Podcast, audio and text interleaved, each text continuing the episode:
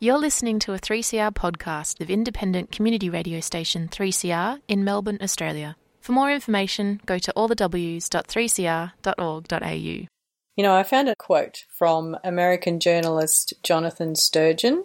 He was talking about Franz Kafka, who is the author of The Metamorphosis and other stories. And Jonathan Sturgeon writes of Kafka he saw a world full of invisible demons that antagonize and annihilate defenseless people. I can't think of a better description of the NAIRU, the NAIRU, the NAIRU, NAIRU, NAIRU, NAIRU, NAIRU, NAIRU, NAIRU, NAIRU.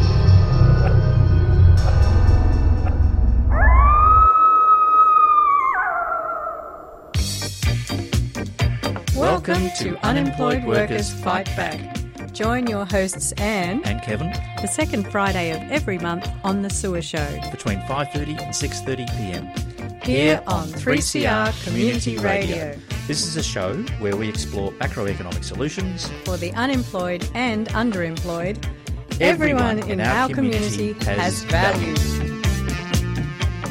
Hi, Anne. Hello, Kevin. It's Friday, the 11th of December, heading towards Christmas. The year has all of a sudden vanished. Mm. But uh, look, I think we should explain to our dear listener, our fellow traveller in economics, whose name I keep on forgetting.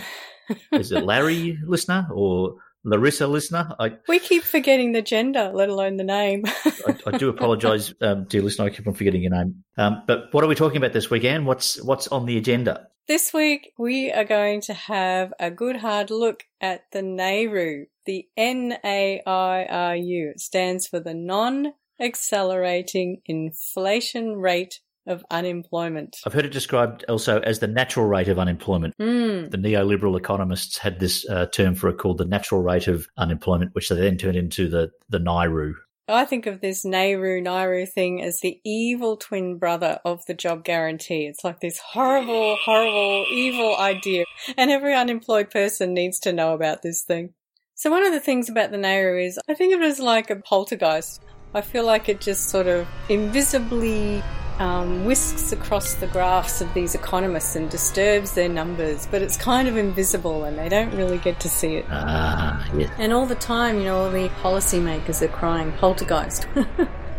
in fact, it's just that someone forgot to turn off the wind machine. It does actually raise an, an, interesting strategy that I'm reading this book at the moment called Democracy in Chains, and it's all about how the far right organised from the early 50s and the 60s. And when the far right first started organising and putting together these think tanks, they got a fair amount of blowback.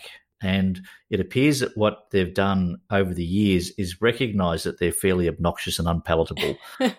so they slide things in under the radar until all these little kind of uh, concepts that they slip into the discussion seem like they've always just been there and they're really sneaky and really clever. It's no wonder that people don't know what to believe anymore. Yeah. There's a lot of mistrust out there and everyone has to sort of figure out their own way through all of this and and when you start to hear some of this macroeconomics where they are talking about these deliberate programs of misinformation.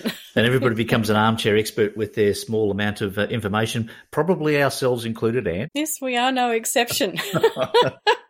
when we come back to this all the time, we are not economists, but we do speak to people who are. I guess we, we have to believe what they say with some degree of trust, but they do explain themselves rather well. Yeah, it has an internal logic to what they're saying. And also, it just seems more ethical too.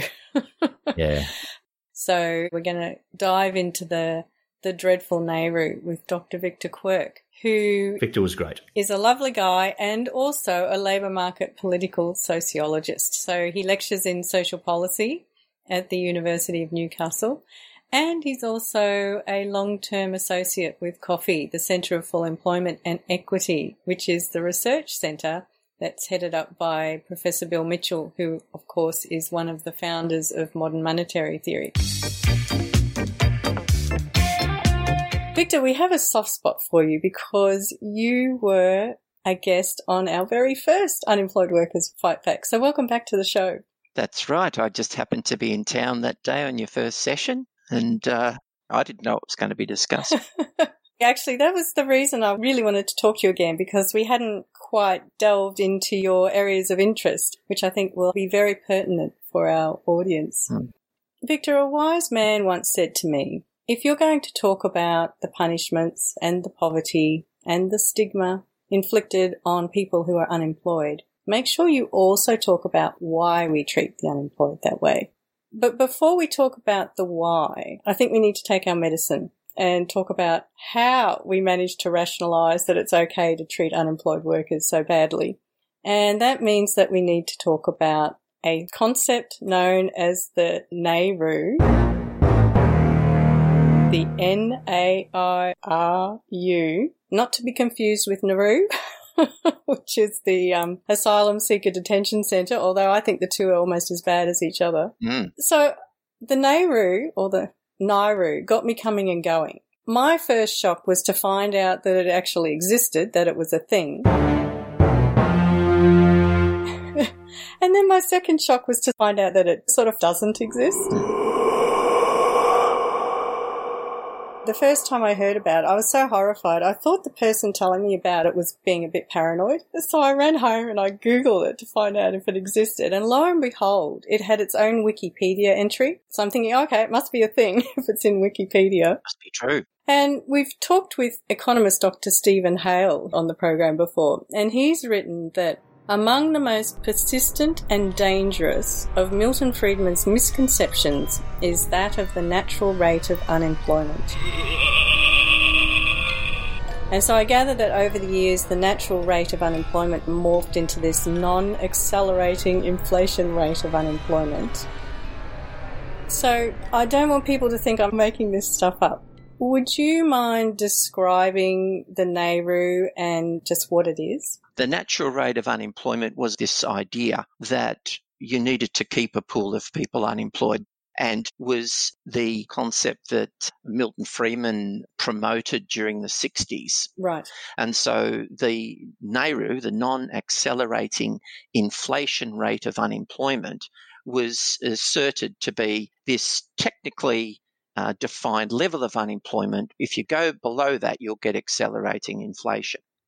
And Milton Friedman pushed the concept that there really is a natural rate of unemployment. If you go below that rate of unemployment, an economy is going to start increasing in inflation. When you actually look at the real history of unemployment data and inflation data, there is no consistent connection between the two because there are various reasons why inflation can happen. Mm-hmm. So the only empirical basis that it ever had was a study that was done by um, Australian economist actually called Phillips, who plotted the ratio of wages to unemployment from I think it was something like 1865 to 1913 and found that there was this definite relationship that when unemployment was high, wages went down, and when unemployment was low, wages went up. Now, that is totally intuitively sound. You can understand that because workers do have more bargaining power when there's low unemployment. Um, but then the economists later on stretched that to saying inflation and unemployment were related. Mm-hmm. So one's just talking about wage levels, the other one's talking about inflation. And that became this basis for the NAIRU. But in fact, you can have all sorts of different levels of unemployment and all sorts of different levels of inflation at any time. So there's no actually sound connection. So it's just an assertion. Okay. But it actually is the basis of policy. It's what the orthodox economists, the people at the Reserve Bank, the people at the Treasury will still talk about. We, we think that the NAIRU is sitting at 5% unemployment or 6% unemployment, whatever it is at any time. I'm just trying to reconcile what you've just said because I've also heard economists say that you can have two kinds of buffer stocks to fight inflation. Yep. So that one kind of a buffer stock is the NAIRU, which is a pool of unemployed people. And then the other kind of buffer stock is like a job guarantee, which is a pool of employed people. So how is it that we can say that you can have a buffer stock of unemployed people, but also that there's no relationship between unemployment and inflation? Well, if you keep a pool of people impoverished and poor so that they can't spend any money, yeah, it's going to have a, a, downward effect on, on prices and living standards for sure.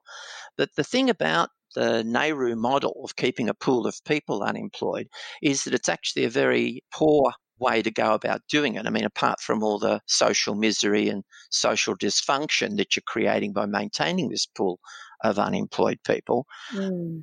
When people are unemployed for a prolonged period of time, their productive capacity declines because their skills deteriorate, their confidence in their communication skills, their technical skills.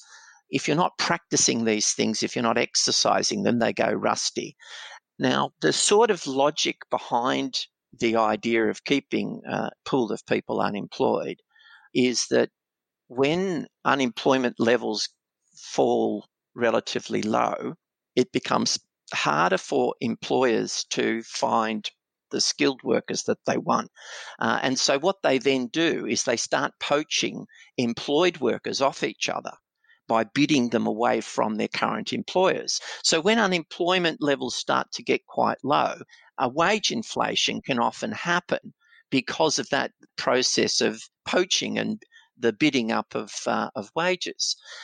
And that can happen quite early in the recovery from a recession. If you've had a pool of people unemployed for quite a while, employers reach the point where they can't find the readily employable workers as quickly as they wanted to, even though there might be still half a million people unemployed.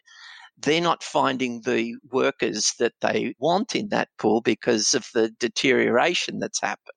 Now, that's not necessarily uh, an accurate perception, but it is their perception, and so they that's when they start trying to poach employed workers. There's always a preference for employing people who are already employed. Right.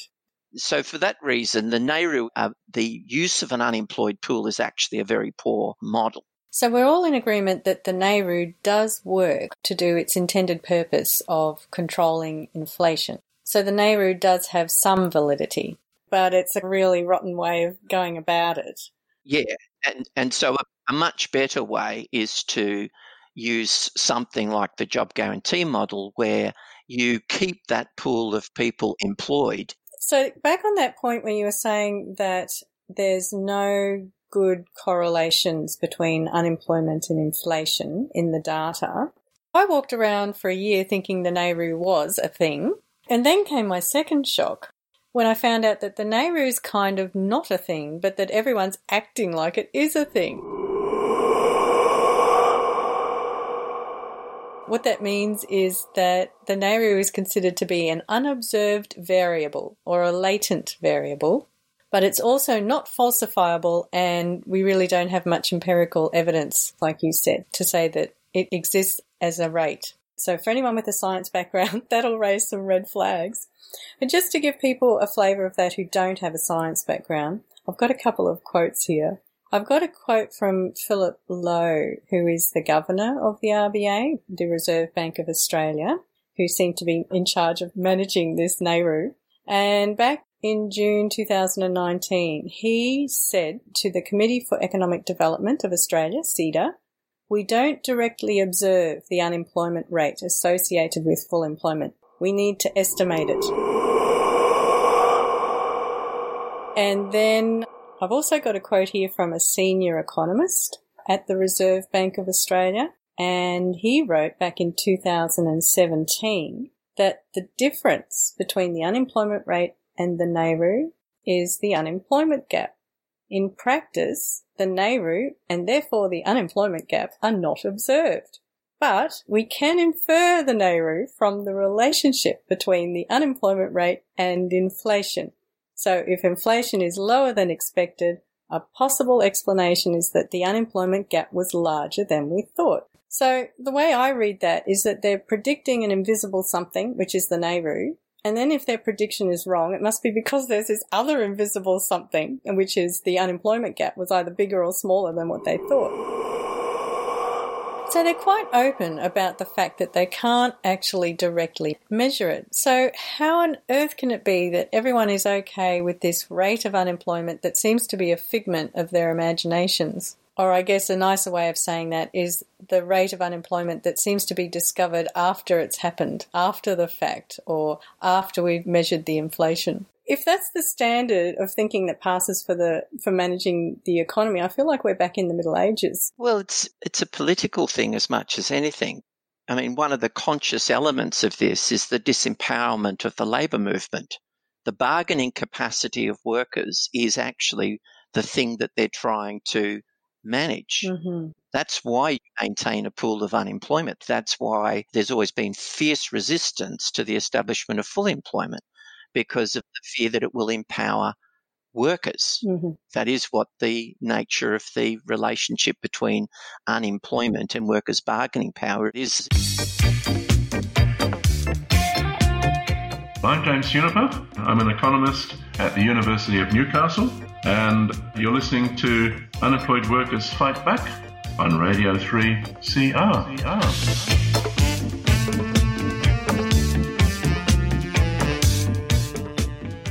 So, the NAIRU is currently used by the Australian government to target not full employment, which they could do using their ability to spend, but they're targeting a level of unemployment. And this is subscribed to by both sides of politics. Do you mind defining full employment for us? The concept of full employment has been variously defined. For the post war period, we talked about it being at 2%, that that's what it should be. Uh, 2% of the labour force. Before we go into that, we need to be clear about the usefulness of the unemployment rate as a measure of labour underutilisation. So another problem with the NAIRU to say that this level of unemployment somehow equates to this level of accelerating inflation is the way we count unemployment. We add the employed people to the unemployed people. That gives us the labour force. Mm-hmm. Those two groups are called the labour force, and the unemployment rate is the number of unemployed expressed as a percentage of the labour force. Then you say, well, okay, so how do you define who's employed? Well, if you work for one hour in the survey week, you're counted as employed. Mm-hmm. So you, you may only have a few hours of work a week, and you really want to work 35 hours a week. You're not counted as 32 hours a week unemployed. Mm-hmm. You're counted as employed. So the labour force is already being stacked. So the unemployment rate really misses the underemployment that's going on. Very much so. And what's happened progressively in Australia, particularly since the recession we had to have in the early 1990s, was that there's been a, a massive casualisation of the labour market. What that means is that an increasing number of people are not getting enough hours of work. And it took years, and CofFEE was at the forefront. Bill Mitchell uh, and Martin Watts at CofFEE were lobbying the ABS for years to adopt an hours based measure of labour underutilisation because what happens is with the household survey, it's a matter of asking them questions that define whether they fall into the employed box or the unemployed box. To be counted in the employed box, did you do one hour of work in the survey week? Yes, you're employed. To be counted as unemployed, firstly, you cannot have worked for one hour. That's the first thing. Secondly, you have to express a desire to work. You have to say, I want to work. Thirdly, you have to have applied for a job in the last four weeks, or and there's different ways in which they define what constitutes applied. And then you also have to be available to start work in a week, within a survey week. And if you don't say yes, yes, yes, yes, yes to all of those questions, you're not counted as unemployed. If you're looking after um, children or a, uh, a, sick relative and you're not ready to start work in the next week, but you're looking for work, but that week doesn't particularly suit you, then you're also regarded as uh, not unemployed. That's right. So you're considered not to be in the labour force. Uh, you might be considered to be a person not in the labour force, but with marginal attachment to the labour force if you meet a few of those criteria. So if you did apply for a job in the last four weeks, but you're not available to start work this week, then you get counted as having marginal attachment to the labour force. And for most of the last decade, that figure a month has been over a million people. Wow. So when the ABS adopted what they call volume measures of unemployment, where they actually took on Bill's suggestions I don't know if it was just Bill, but uh, the ABS started to give hours based measures, the volume measures of unemployment. Just to give you a taste of those, 23,833,000 additional hours of work were desired by employed workers in August. 23 million. Amongst the unemployed, it was 27.2 million hours of work, which means for the labour force as a whole, there were 51 million additional hours of employment sought in the Australian labour market. What that equates to in terms of jobs equivalent, mm-hmm. if we divide that figure by 35 hours, which is the definition of a full time job, that means that there were 1.4 million full time jobs missing from the Australian labour market in August of this year. Now you think, okay, well, that's obviously a consequence of COVID that we were in a big recession. Um, if you go back a year to August 2019, there were a million jobs missing. So it's about a 45 55% split. Right. There's a very rough figure. It sounds like you could double whatever the official unemployment rate is. Yes, there's a massive amount of labour underutilisation that isn't captured in the unemployment rate. That's the point. So then when you talk about the NAIRU as saying that there's this unemployment rate that equates to some sort of inflation control measure, it's obviously a spurious figure because the unemployment rate in a highly casualised economy, the unemployment rate is a very gross understatement of the actual amount of work that people are seeking but not getting. And so when people who are following the NAIRU as a tool for managing the economy and they're talking about being at full employment, they're even basing that calculation on a gross underestimation of what actual employment is in the economy anyway. And I'm sure they understand the concept of labour underutilisation. And they'd be looking at the level of labour underutilisation and making decisions as to whether that's sufficient to meet their targets for managing inflation. Right. And of course, if you're a government that's pushing for industrial relations reforms, you're going to push up unemployment and labour underutilisation as high as you can get away with to soften up the labour market, to soften up the workers so that they're more fearful of losing their jobs. They're not going to be resisting attacks on their wages and conditions. When you talk about they're going to push it up as high as they can get away with, that's where understanding these numbers becomes so important. Because if we all understood these numbers, we'd understand what the real situation is. Well, it's very important. I mean, it's particularly important at the moment because we're now in a situation where the government is saying that it fully understands that it needs to do a massive spend into the economy to boost aggregate demand, to generate economic activity, so to rein in a, a recession and mass unemployment. And that could sound like they're doing everything possible that they can do. And then if there's still high levels of unemployment after that, they'll be saying, "Oh well, we you know we threw the kitchen sink at it and it just wasn't enough, but you know we did our best." Whereas if you've got an understanding of how these numbers work, you can see that the government actually is not spending enough into the economy to avoid a recession. And this is a government and a party that have been pushing for industrial relations reforms now for the better part of a decade. This is creating the environment that will enable them to do that. And everyone will say, well, it was because of COVID. Learning a little bit of macroeconomics is, is really necessary for understanding what's going on with the political decisions that are being made. Yep. In fact, the government has the capacity to address the gap in aggregate demand and spend into the economy and employ more people to prevent a recession. And not understanding these numbers, it's very easy for a government to make it look as though they're doing everything they could.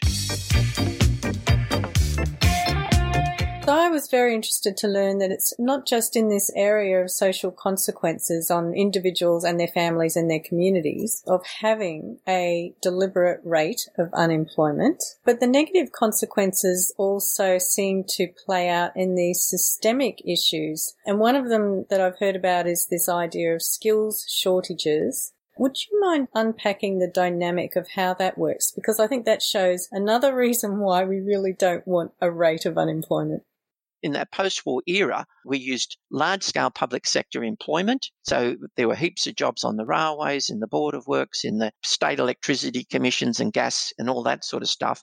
There was massive public housing construction going on in that period. Government was a massive employer of apprentices, a massive employer of graduates. So they were training more graduates and apprentices than they actually required. So they were acting as a net supplier of skilled workers into the economy. Mm. So people would do their uni degree, they'd get a job in the public service, and be employed in their profession, work there for a few years, and then get a gig in the private sector that paid them more money. Right. And that was how we went for that 32 year period of full employment with very minimal skill shortages. So was it understood then? Was it understood that if the government trained up an excess of apprentices and so on, that that would actually foster the health of the private sector? Yes, I mean, that was a conscious policy. It was a policy in the state public services and the Commonwealth public service throughout that whole period, that post war period. And the reason why that was necessary is that the private sector has never trained enough people to meet its own skilled needs. Right. Okay. And that is because of a problem that we have in market based systems like ours so this is a cultural thing. So this is very common with the Anglo type countries like the US and UK and us. Countries like Germany, for instance, they have a different sort of industrial culture over there that the industry over there have a much stronger commitment to training and development. And therefore this hasn't been such a problem there. But the problem that we have in a country like Australia is this. If you're an employer and you take on an unskilled worker with the idea of training them up Firstly, you've got to make sure that you have a skilled worker that is supervising them closely. So you're taking a skilled worker out of production to keep an eye on this novice. Then you're running the risk that the novice is going to damage equipment or ruin materials or handle a client ineptly and therefore she's a customer off. So there's all sorts of risks associated with so it. There might be a cost. Yeah, yeah, yeah. And they would bear those risks if they knew for a fact that they would be the ones that captured this value. Right. But the problem is that once you've trained a worker up and they've got these skills that make them productive and profitable to employ, then that person is probably also going to be profitable to employ by another employer. And so, in order to retain that worker, even though you're the one that's taken these risks and made this investment, you have to pay that worker their full market price or else run the risk of them being poached. Mm-hmm. And so, what employers then realize is if I'm going to have to pay this worker the market rate to employ them anyway, why should I bear all that risk? Uh-huh. Why don't I just go into the market and buy a skilled worker at the market price anyway. Someone who's already trained up. And because they all are making this conclusion, Right. no one's doing any training. That's where you need your macro, isn't it? To understand what's happening across the whole economy when everyone's making the same decision. the classic thing that really appeared to me is that in the literature in Australia, there's very little discussion of skill shortages in Australia until about 1980. And since that point, there has just been this chronic repetition that there are skill shortages in Australia. And that's why we've had to have these skilled migration programs. They had all these sorts of fixes. And the Hawke government brought in the training guarantee levy, if you remember that. They said to businesses, you have to pay the equivalent of 2% of your payroll and invest that in training of your staff, or give that 2% to the tax department. And what happened was the business community, in their infinite wisdom, spawned this massive industry of these junkets for senior managers Right, right. to go off and have, you know, management training programs on cruise ships Brilliant, brilliant. and, it, and on golf courses. I just think of middle managers having to do rock climbing or something. I was working for a um, an international AV company during the 1990s, and uh, we were aware of this levy that you had to pay for skills and training, and ours was sending the entire workforce from around Australia to a five star hotel in Sydney. They fed us up. We had a wow of a time. It was all laid on, and there was a 15 minute speech to do something with the development of the company, and that qualified for it to be the investment levy. It was a piss up. yeah, all of this stuff was really just a junket because they resented being made to do it. But the whole issue there is that it's another reason why the NAIRU approach is a very poor way to run a labour market. So we have to remember this in the context of the fact that despite whatever the rhetoric is as bolstered by the NAIRU, the market will never supply enough jobs for everyone.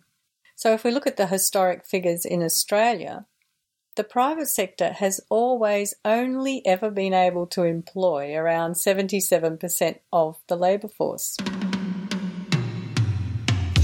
You're listening to Unemployed Workers Fight Back, a show all about the economics and experience of unemployment and underemployment here on 3CR Community Radio.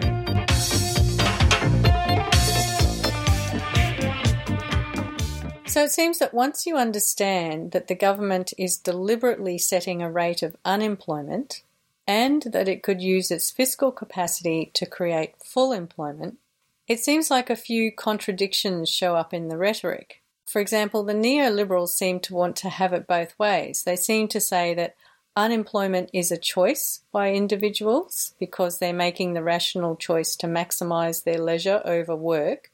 And then on the other hand, they seem to be saying that unemployment is not a choice of individuals because they're maintaining a certain level of unemployment. So, how do they manage to cover up that contradiction? One economist was this guy Heinz Arndt, who was um, professor of economics at the ANU. And he was the first economist to go and do a stint at the OECD when Australia joined the OECD in 1971. And this was within a unit that had been set up in 1970 most probably by the Nixon administration because the US had a lot of influence over the OECD because they paid for a lot of it. And this was a unit that was set up to look at counter inflationary strategy. And their first publication was this book called Inflation the Present Problem, where they openly talk about the need to find ways of getting governments to push up unemployment. And they go into detail explaining that the public these days are now fully aware that the level of unemployment is totally within the control of governments. They say that back in the 30s, it might have been taken to be something like an act of God if people lost their jobs and lost their businesses. But today. Today being the 1970s yeah, 1970, mm-hmm. any recession would be perceived to be a deliberate act of government. And so, what it says in this publication is that the only way we could deal with the electoral backlash would be if there was an exogenous shock to the world economy that governments could point to and say, this is the reason why we're having this recession, and meanwhile cut their public expenditure that would be one way in which they could avoid the political backlash. Never let a good crisis go to waste. yep. So anyway, Heinz Arndt goes over and spends six months with this unit, comes back and does a paper to the ANZAAS uh, economics conference in 1973. And part of his paper he's doing it very diplomatically. He's talking around the issue. But one of the things that he quotes was Canadian research that found that the public would be more prepared to put up with higher levels of unemployment, the more they believe that the unemployment is the fault of the unemployed. Ah. You know, I had thought that Job Active, with its activity tests and its mutual obligations, I had thought that its horrible dysfunction was just the case of a bad idea getting away on us. That bad idea being job readiness, making people ready to take employment. But it seems that there's a lot more to it than that. Mm-hmm. See, if the public's theory as to what causes unemployment is laziness or work shyness, then a government could avoid the political backlash for the unemployment that it was creating by cutting back on its public employment and expenditure. Wow. And that is why we have the big media groups, the Packer media and the Murdoch media, launch this dole bludger bashing campaign that went all through 1975 in the lead up to the election and in the years of the early Fraser government, the constant denigration of the unemployed gave the government's cover. So that goes to that core question, which is where we started, which is It's one thing to create your pool of unemployed through a NAIRU or whatever other ideas you've got going, but it's a whole nother thing then to go ahead and blame the victim and to punish them. And so now we're getting to the reasons behind that. If you were to have a caring, humane, decent system of support for unemployed people, then it would undermine the real advantage of having the pool of unemployed. And that is the purpose of having a pool of unemployed is to put fear into the hearts of the workers in their jobs so that they fear the sack because they fear being unemployed. Mm-hmm. So if you made unemployment a comfortable, secure, safe, and dignified experience, you would not be generating the fear of the sack in the workplace. Mm. So not only do you have to have a pretext for creating the unemployment, you also need to be able to justify treating them inhumanely. Mm. And that's why the thing that solved both problems in a way was the demonizing of the unemployed and the construction of this dole bludger myth. Mhm. Because you could be saying, well, we're dealing with unemployment. We're doing everything we can to bring down unemployment because we're bullying the unemployed as hard as we can go. So having a humane unemployment system would defeat the purpose of having a level of unemployment. Yeah, this discussion starts off by talking about the NAIRU Mm. and assuming that it was about managing inflation. Mm. It's not about managing inflation, in my opinion. It's about managing workplace discipline. The reasons why, when the boss tells us to jump, we jump. If you want to have a workplace where the workers will put up with difficult conditions, poor security, casualisation, all of those sorts of things, the fear of not having a job has to be made very salient. How does this logic fit in with this phrase I've heard, the reserve army of the unemployed? Is that what that phrase is referring to? That's an unemployed buffer stock. Okay. It just means that when business expands, uh, it needs workers. There's plenty of desperate workers out there. And the fact that that pool of people is sitting there undermines the capacity of workers in employment to organise and defend their rights and conditions.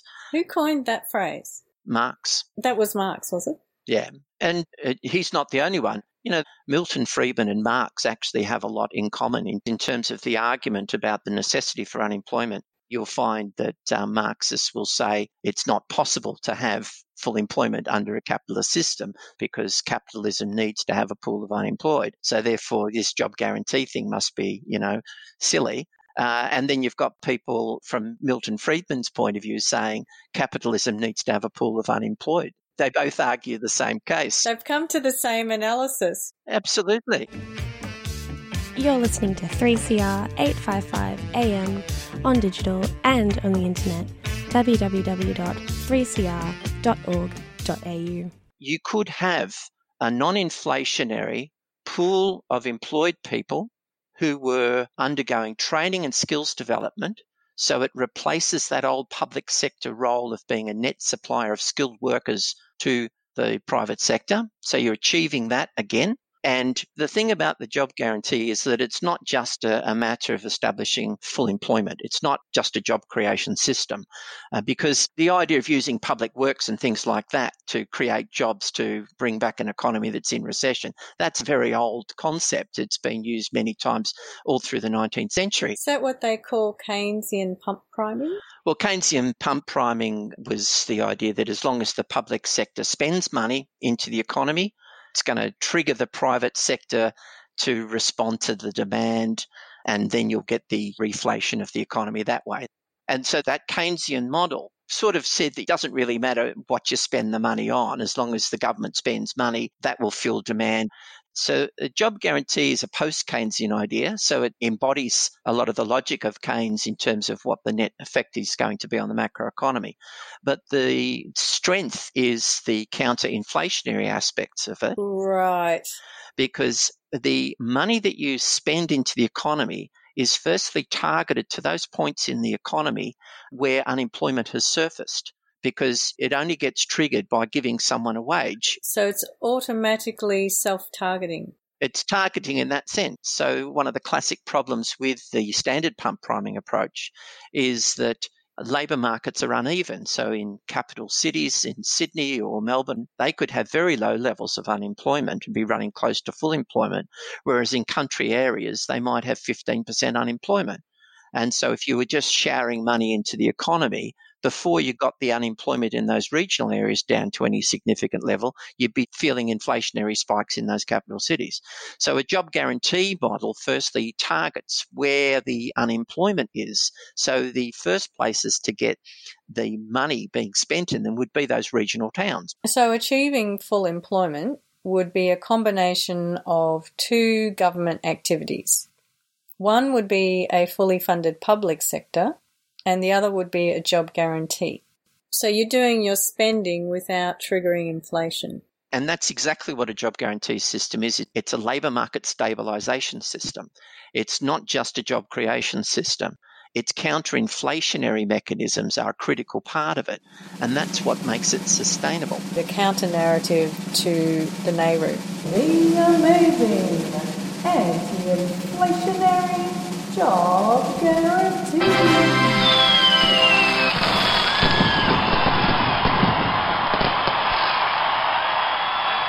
Thanks very much for your time, Victor. Fantastic. It's lovely to talk to both you and Kevin and uh, keep up the good work. Thank you very much. Cheers.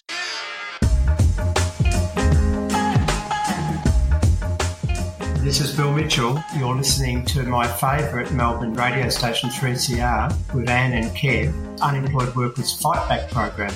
Great program, great guests.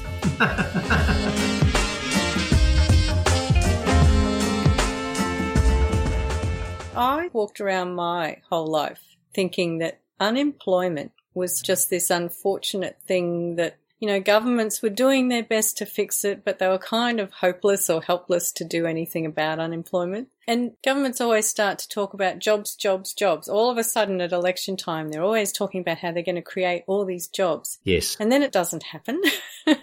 and so you just sort of think, oh, poor things. They, they really want to do it, but they can't. Their heart's in the right place, but they're just ill equipped to, to, deal with it. Mm. And then one of the, the big reveals of the NAIRU, this natural rate or non accelerating rate of unemployment, is that it's a rate that's deliberately set by government. They actually are targeting a rate of unemployment. Mm. Uh, Victor Quirk, he wrote, since the 1970s, Australians have been conditioned to view unemployment as something beyond the capacity of governments to control. Something akin to an act of God, like a tsunami or an earthquake. But in truth, it more closely resembles a deliberately lit bushfire. yeah, well, uh, the policy of full employment that was implemented after World War II was changed deliberately by Bill Hayden in Gough Whitlam's last term. Mm. Would have been mid 75, I think, when he handed down his last budget.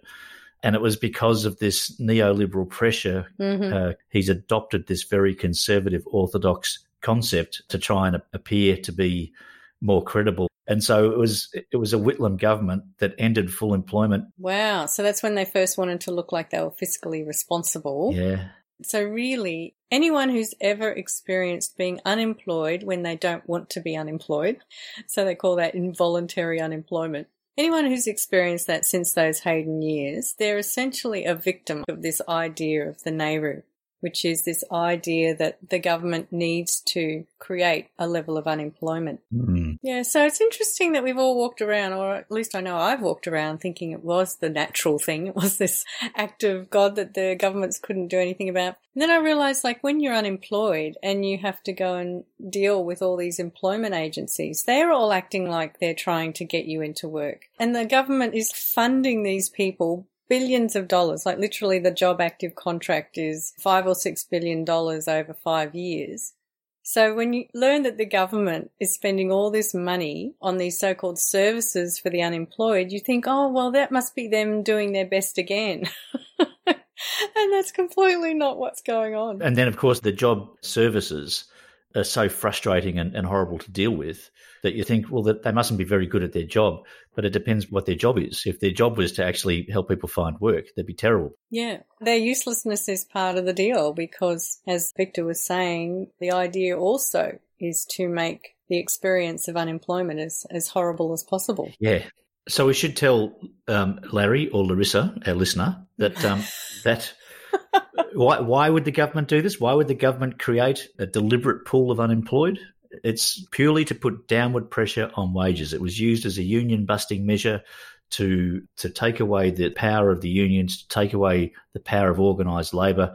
Because if you've got a pool of starved, desperate, unemployed people who will do anything for a buck, they'll come in and undercut everybody else. So that's that's the purpose of it. This so-called natural rate of unemployment mm-hmm. is a uh, an artificial, an orchestrated rate of unemployment to put downward pressure on wages. So that's where the NAIRU becomes even more diabolical than I first thought, because it'd be bad enough if it was true that it was a good way of dealing with inflation. So it was just, oh, well, we've got to do this. We've got to make some people unemployed. But it's even worse. It's a smokescreen for corporations to increase their profit margin, mm. corporate profit and greed. There's nothing natural about it at all. And then the other part of this smokescreen is this idea that we have to dehumanize the unemployed. And so we do that by calling them dole bludgers and job snobs and all the rest of it. And there's a reason why we have to do that. So they can't just have a NAIRU without also demonizing the unemployed. And the reason they have to do that is to hold up this cover that it's really not the government who's creating the unemployment, it's the individual who's too lazy to work. so the dehumanizing of the unemployed covers up the NAIRU, which is covering up this intentional rate of unemployment. So they shift the focus of their own their own policy of greed by victim blaming. Exactly. So it's a great tactic. They are bastards, utter and complete bastards, Anne. That's right. We're, we're really digging into this bastardry.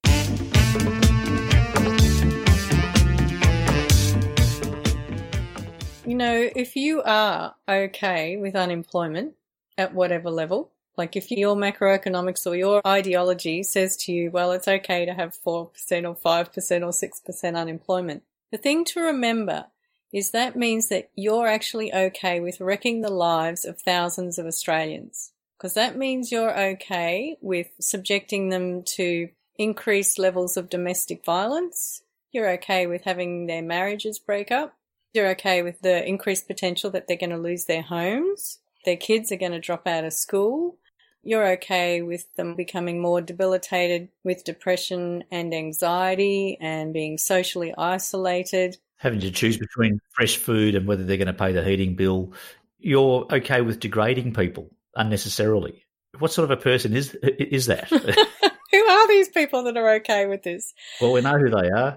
They're, they're running the country. Please don't vote for them again. and an economist in the US, Pavlina Tcherneva, who works on this area of unemployment and modern monetary theory. And she points out that no policymaker ever states that they're aiming for 5% illiteracy or 5% child poverty. But they're all more than happy to aim for 5% unemployment. Yeah, that's actually a really good comparison. So it is one of the great ethical crimes of the century, people. Dear listener. Or dear listener. Larry, the listener. Larissa. We're not sure. Yeah. So when you hear them say, which we heard in the last budget, anytime you hear, well, we're probably looking at six or so percent unemployment for the next couple of years, just remember they're saying that thousands of people are expendable. That's just what they've said. Yeah, I hear five or six percent. I go, is it is that good? No, it's not good because that's the official unemployment rate. You know, you put in an hour's work, the fact that you haven't worked for 34 hours is ignored, and the fact that you have worked for one hour is counted as you having a job, which is just complete rubbish. Mm-hmm. So we always need to remember that when we talk about a five or six percentage uh, rate of unemployment, when you factor in underemployment, mm. It was kind of around 12, 14% before the um, crisis hit. It shot up above 20% earlier on and, and now it's coming back down to you know somewhere in excess of 15% as we were talking about with victor as a, a rough rule of thumb you can just double the rate of unemployment. So that difference between say 6% and 12% that's the difference between people who have absolutely no work and people who don't have enough work so you've got to remember those two things together yeah and if they're talking about measuring this NAIRU in relation to the unemployment rate, you can be sure, as Victor says, they're considering it in their evil plans, but they're not admitting to what's just happened to the labour underutilisation. Oh, yeah. You've been listening to Unemployed Workers Fight Back with Anne and Kev on 3CR, and I'm Martin Watts. Professor of Economics at Newcastle University.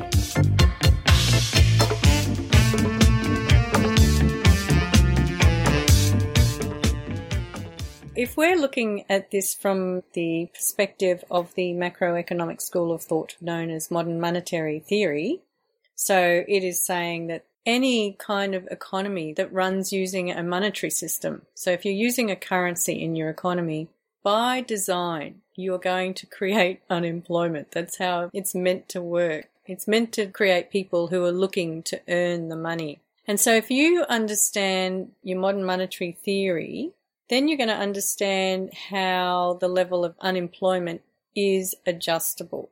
If you understand that it's the currency issuer that adjusts the level of unemployment, in this case it's the Australian federal government, and if you understand that different levels of unemployment suit different interests. So, of course, workers would prefer a full employment situation and capital would prefer this 5% or so unemployment. Then you realize that the level of employment is where there's this fundamental power struggle taking place. And this power struggle is continuously playing out under our very noses. You know, it plays out in the daily news, but if you don't know your macroeconomics, you won't see it.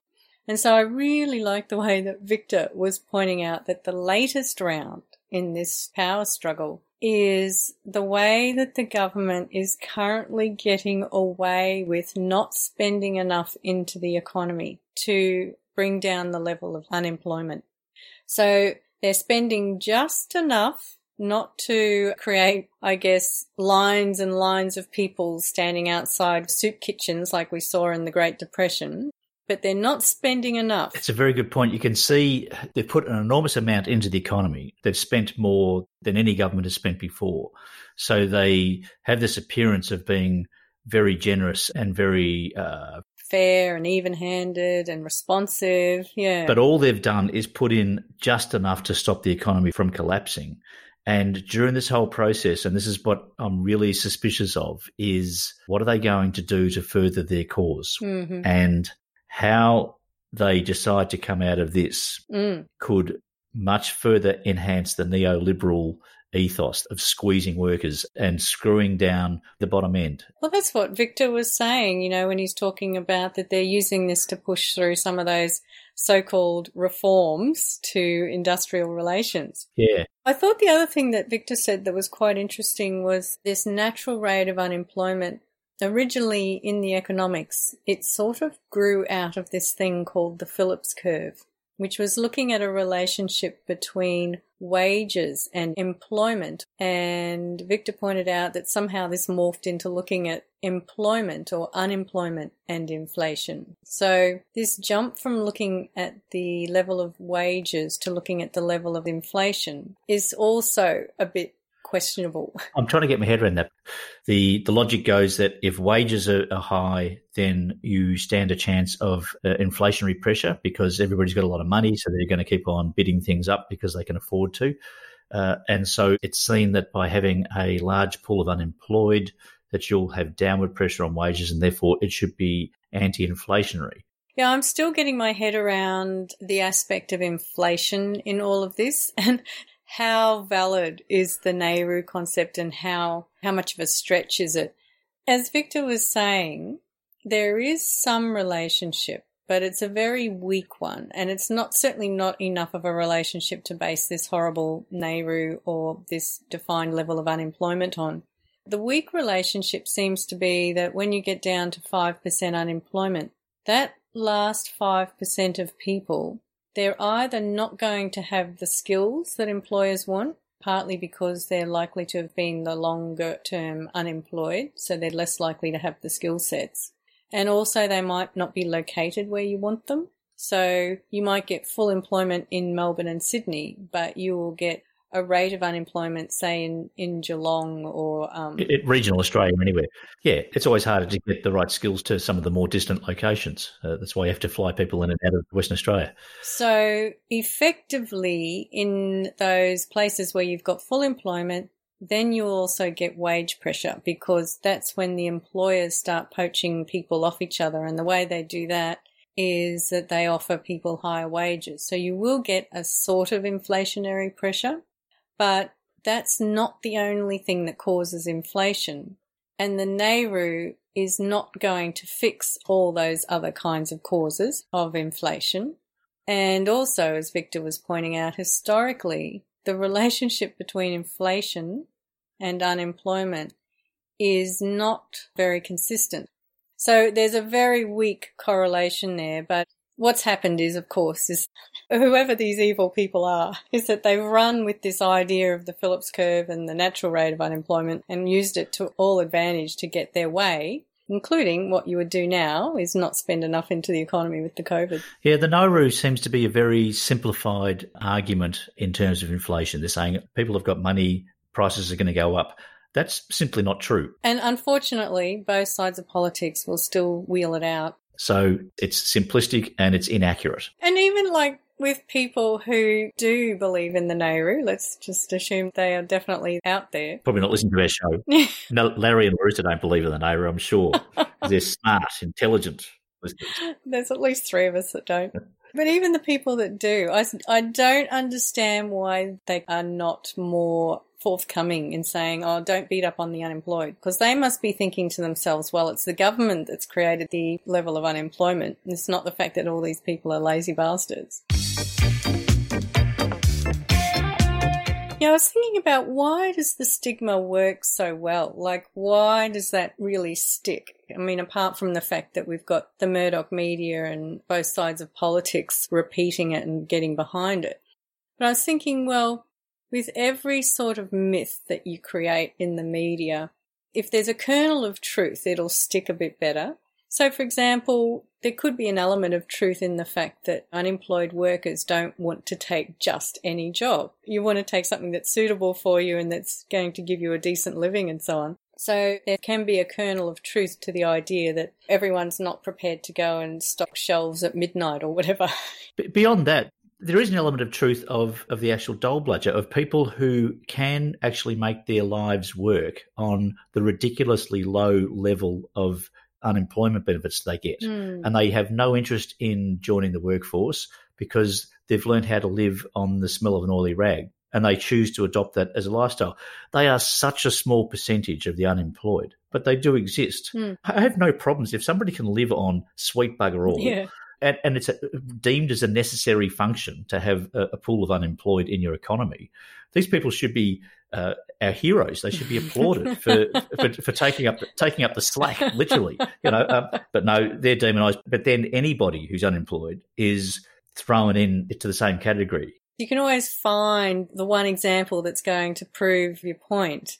And I've met many people who hark back to what it was like to live on the dole in the 70s. And so they would pick up jobs for a few months and then they would go surfing for another few months or whatever it was. So there are people who do kind of half fit this mythological category, and I think that's why it sticks. Yep, you might be talking a, a, bit about me with your second definition there, Anne.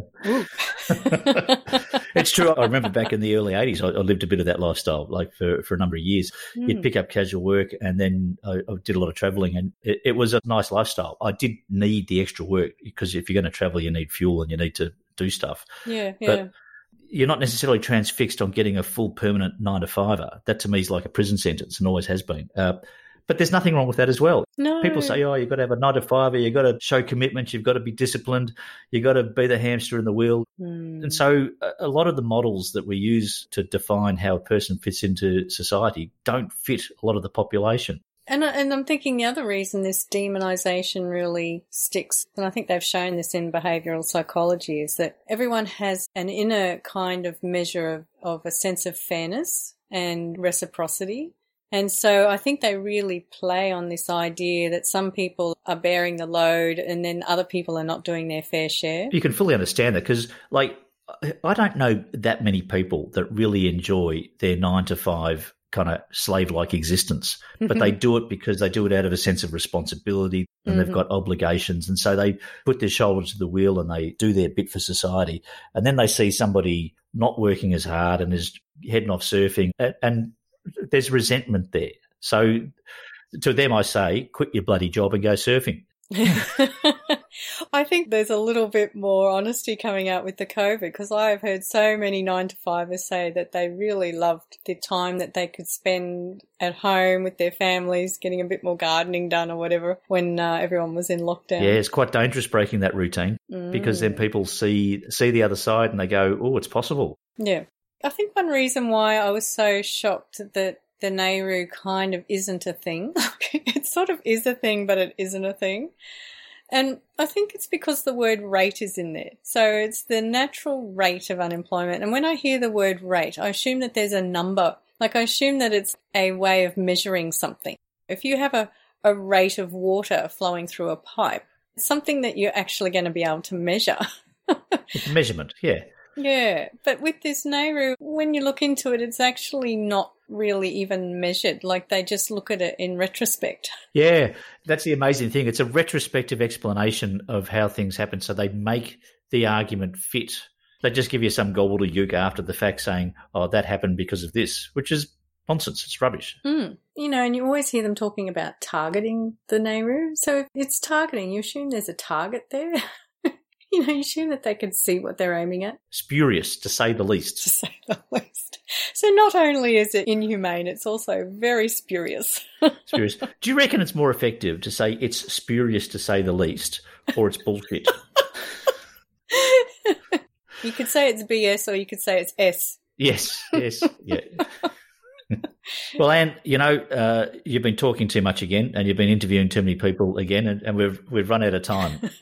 so it's time to make room for Mafalda, who's coming up next. And, uh, and look, the next show that we're doing is uh, on Christmas Day, and uh, oh, it's going to be great. We're going to have a pretty easy time. A lot more music too. We're going to go. We're going to get out of here. See you at Christmas, Kevin. Bye. You've been listening to Unemployed Workers Fight Back. Join us the second and fourth Friday of each and every month as part of the Sewer Show on 3CR. Listen to this show as a podcast by going to 3cr.org.au. We thank all our guests, and I thank you, Anne. And I thank you, Kevin. Oh no, the pleasure was all mine.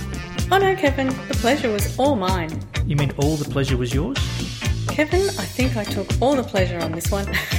well, if you took all the pleasure, that means I, there's no pleasure for me at all. And I, oh. I quite enjoyed myself. So if you've got all the pleasure, then what? I had no, I had no pleasure. I think we should share the pleasure. well, we're going to have to share the pleasure because you know, like, I don't mind you having pleasure. That's great.